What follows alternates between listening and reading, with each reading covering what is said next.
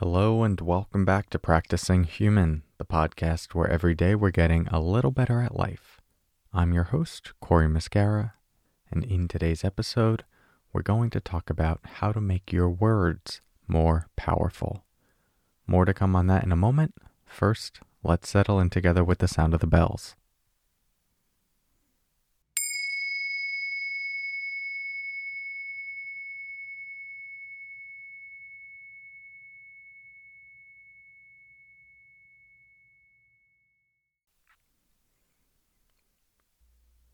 Okay.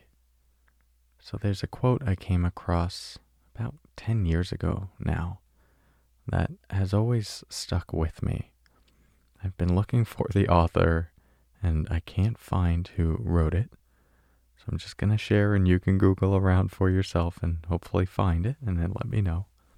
But the quote is The power of your words is directly related to the silence you keep. Power of your words is directly related to the silence you keep. So notice what that stirs up in you.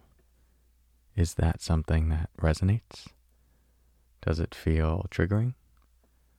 Does it feel like truth? Does it feel like a half truth? I think when I first heard this, I took it as uh, mostly truth. So, more silence, and then when you do speak, it's it's poignant. People listen. Over time, I've learned that that's not necessarily the case. You still need to have something to say, something meaningful to say. And there are a lot of people who don't spend much time in silence, but when they do speak, you still listen because they're saying something that's meaningful. But I've always appreciated this because I have found it to be true in my own life, for myself, and uh, for others in various scenarios. That those who spend more time in silence, in contemplation, or in a group, and that you don't hear much from them, when they do speak, there's a little bit more of a, a leaning in, a curiosity. What does this person have to say? And I think when I first heard this, it really inspired me to assess what am I saying? When am I saying it? And is it of value? Or am I just sharing because I want to hear my own voice or I'm processing something out loud? And uh, nothing against that. We all sometimes want to hear our own voice. We need to vent. We need to process things with others. All well and good.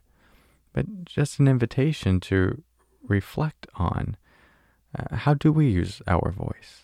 Is it intentional? Are we really thinking carefully and feeling into the intention behind what we're trying to say, rather than just saying something unconsciously on automatic pilot? Because we are caught in our own story or our own agenda or our own ego or our own ideas. And uh, I'm sure if you think back into your life, in your present day life, you might know people who, when, when they speak, you listen. And I would assess, you know, what are they doing in those in between moments? How do they carry themselves when they're not speaking? Is there more silence? And what would it look like in your life to really be more intentional when you speak, when you share, when you offer something? What is the relationship or the proportion when you are in the world between your voice and your silence? If you're someone who already spends a lot of time in silence or withholding your voice, then my encouragement would actually be to explore what is it like to bring your voice more into a space.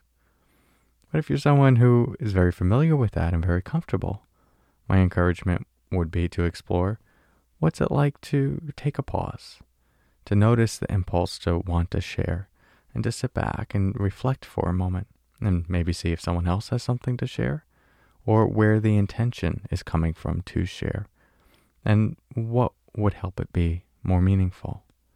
So, all of this, as you can see, is an invitation to explore many things within yourself, your relationship to communication, to silence, But maybe this quote will resonate for you in the way that it did for me 10 years ago and continues to resonate with me.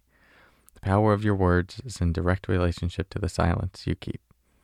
Hope that gives you something to think about on your journey of practicing human.